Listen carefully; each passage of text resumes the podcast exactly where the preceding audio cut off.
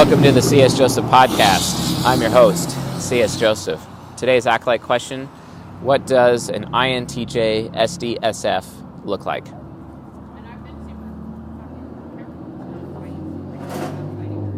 So, this question is an octagram related question.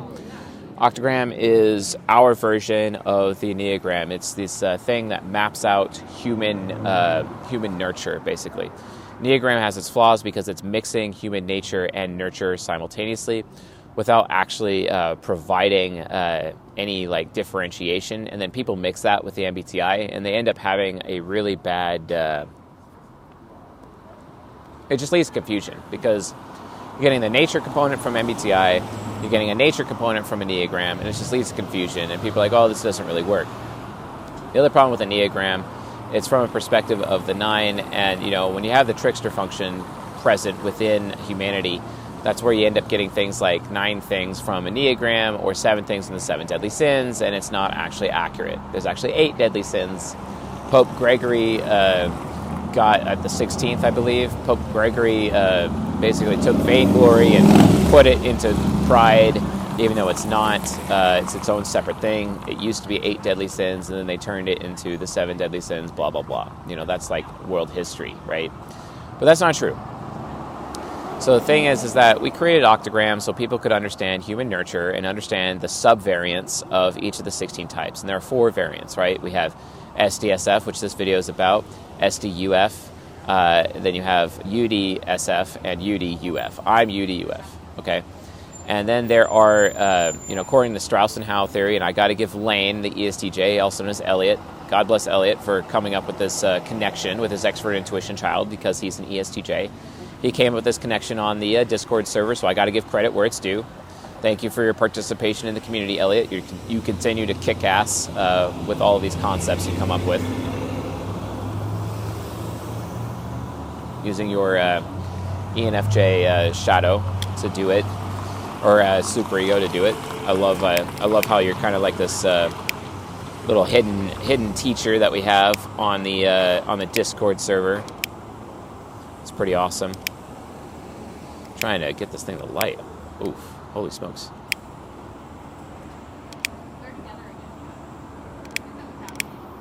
There we go.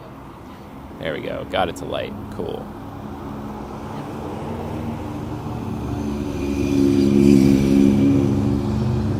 Gosh, it's really nice out. Extremely nice day.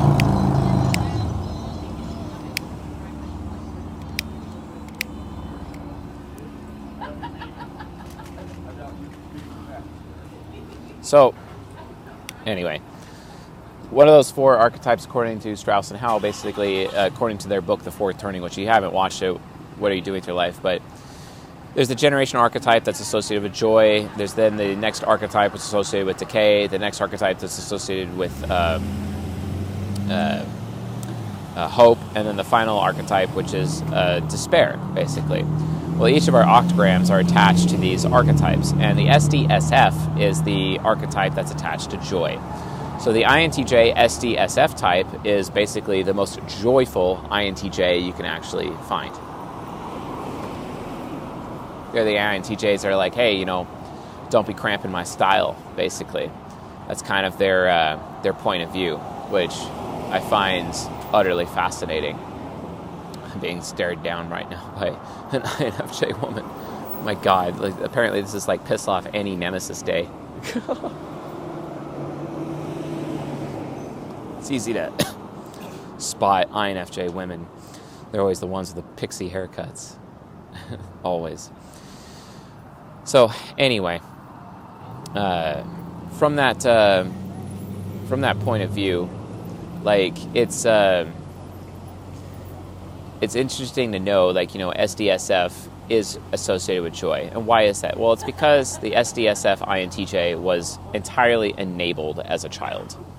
This is where their child function, you know, was like allowed free reign in their family. You know, maybe they were the source of sympathy, the primary source of sympathy for their family.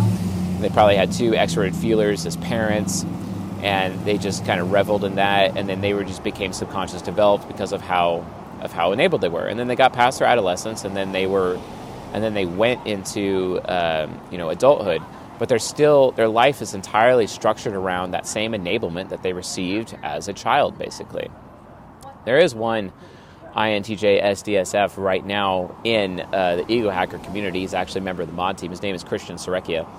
He was the uh, person who won our very, very first free coaching session giveaway to be typed years and years ago. I think it was like maybe four years ago, almost five years ago. And uh, and, he, and he's been he's been pretty well enabled throughout his life. Yeah, his family may have had some issues here and there, but the reality the situation is like they supported him with his singing career, and then now he's an instructor for singing, and he's actually my singing instructor. Although I haven't had a session with him in a long time, but he's really good at what he does. And just a few sessions with him, I was able to increase my singing skill such that I was actually able to perform decently well at karaoke, for example. Now I can sing. Uh, Far From Home and NSYNC and Backstreet Boys and all those boy bands, right? Those beta boy bands, you know, uh, Heart Temple beta uh, boy bands, and I can sing their songs pretty well, you know. So, and uh, and special thanks to Christian Sorekia for helping me uh, get through that and develop my singing skills to do so. But what ends up happening is that they get subconscious developed. So throughout his childhood, he was a performer, and like his family would react positively to him being a performer, which is which is pretty which is pretty awesome. But then, like later in life, now he's actually teaching it. He's teaching it. He got properly educated at some of the best schools related to the craft uh, for singing and performance, and he's basically an expert. He's an expert, and he teaches other people. Has his own business doing so and he is still subconscious focused on his uh, on his ESFP side, and that is looping him back into his INTJ ego. So his ego is getting a ton of support. Now, from an octagram perspective, understanding the differences the four potential octagrams for an INTJ. So the INTJ ego primarily wants reverence, which means a deep level of respect, whereas their shadow, ENTP shadow, is looking for satisfaction out of life. The thing is, though, is that when you become SDSF, your ESFP is also looking for reverence, and then your ego is also looking for reverence. But they're so focused on it, deep respect is everything to them. Everything.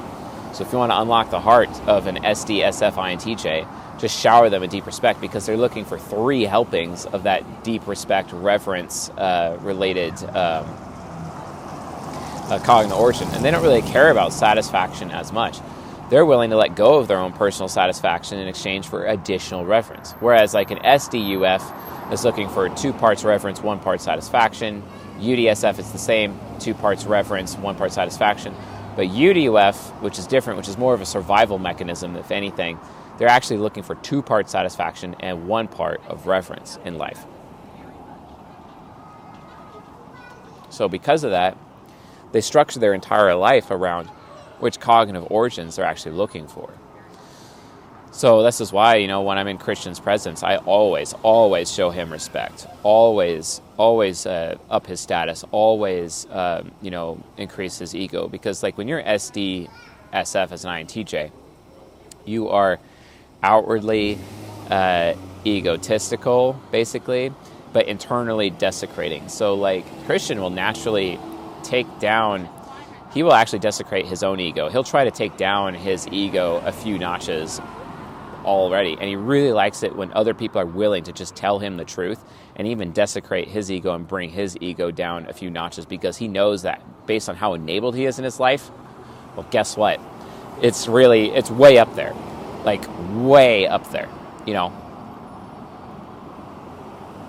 So, but that's just, you know, that's just his uh, development side. That's the SD side on the cognitive focus side, deadly sin of vainglory versus the living virtue of modesty. He's very outwardly modest, and he is a very, I mean, he looks modest, and how he conducts himself, he's really modest, but he's very internally vainglorious. So over time, you know, he's working on increasing, you know, his own vanity, and he really likes being around, uh, you know, uh, uh, vainglorious people because he is the modest one, hoping that those that that vaingloriousness, that that high level focus of achievement that vainglory actually brings, will rub on it off on him so that he could achieve more. So he likes to be in relationships with people who increase his level of achievement or enable him to achieve more, right? So that he could have more joy in his life, so he can get more deep respect in his life, deep respect, that reverence, cognitive origin, which increases his joy, basically, right?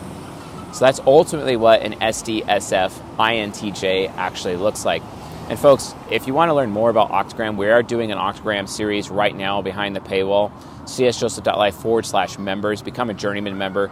We are doing uh, Octagram episodes and explaining what each of the Octagram variants look like at a deep level, at a fundamental level, for each of the 16 types right now uh, in uh, for our newest uh, season, which is season 32 for our premium lectures. And again, that's available csjoseph.life forward slash members. Two episodes are released uh, per, uh, per month uh, for the premium lecture series that we're working on right now, going in deeper on these octagrams. So, yeah. But, you know, most people think like, you know, SD, SF, INTJs are enti- entirely entitled. They really think that. And yeah, it's because they're using both their FI functions, FI child and FI parent, within their ego and their uh, subconscious on a regular basis. So they really come off super entitled. That's why they kind of need other people outside of them to desecrate them sometimes and just be honest with them and take them down a couple of notches because then they see that person as being real with them. If someone's fluffing up their ego, then they're going to see that person as like someone who's trying to take advantage of them or someone who's fake, and it's going to trigger their extrovert intuition nemesis, and then they're going to get paranoid about that person, right? So if you're endeavoring to have a, a relationship with an SDSF, just make sure that you just got to be completely honest with them, even willing potentially to be harsh with them, but do it in a respectful manner. But they'll really, really appreciate it. They'll actually be super grateful because they're using their two FI functions. FI is the, the function of gratitude, it's the function of sympathy. They will shower you in gratitude. They will shower you in sympathy. They will shower you in trust. And trust is really important because they can be, you know, pretty gullible as a result they're at risk of being gullible from a virtue and vice perspective. If you guys don't know what virtue and vice is, watch the season seven playlist here on the YouTube and on the podcast as well. So, anyway, folks, that's what an INTJ, SD, SF, uh, Joy, Octagram variant looks like. So, thanks for watching and listening, and I'll see you guys in the next episode.